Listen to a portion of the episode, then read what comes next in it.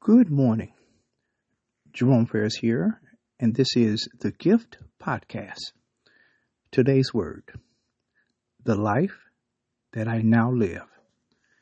Coming out of Galatians chapter 6, verse 14, where it says, But God forbid that I should glory save in the cross of our Lord Jesus Christ, by whom the world is crucified unto me, and I unto the world. The Word of God says that if any man be in Christ, he is a new creature. Old things are passed away. Behold, all things are now new. And I praise God this morning for the fact that I am living a new life under Jesus Christ. The things that God is doing in my life are amazing. And, and I praise Him. I, I praise Him for it because I realize that it's not me, but it's the Christ that's in me. And I just am blessed by this word this morning where it the apostle paul talks about um, that he has nothing absolutely nothing to boast over. We can at times uh, look at ourselves and and yes pat ourselves on the back because of maybe some things that we have uh, we've done we've accomplished uh, goals maybe that we have set that we have uh, that have been fulfilled and and and it's easy to do that isn't it but the fact of the matter is as i said yesterday we we are nothing without christ. We deserve no credit of our own because it's it's grace. It's all about the grace of god. And so paul here says in this scripture god forbid that I should glory. God forbid that I should brag or look upon myself in any way more than I should. Because the fact of the matter is, if it had not been for Calvary, if it had not been for Jesus uh, going to Calvary's cross and dying for for our sins, uh, we wouldn't be here, would we? And, and so he says, I I glory in nothing except the cross of Jesus Christ. It says, By whom the world is crucified unto me, and I unto the world. It is so important that we daily die to ourselves.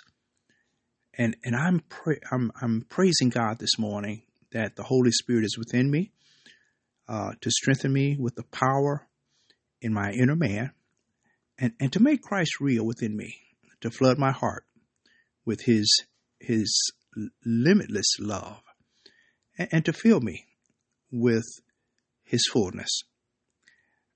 I, I celebrate the fact that I have been crucified with Christ and that now I am alive with him.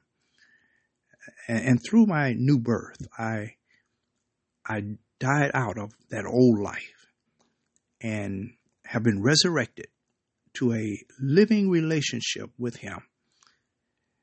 I praise God today. We, we thank God that uh, it doesn't make sense at times, but yet that Spirit of God within us enables us more and more to live in the light of our new identity in Christ Jesus we praise God and we thank Him that He's using His Word.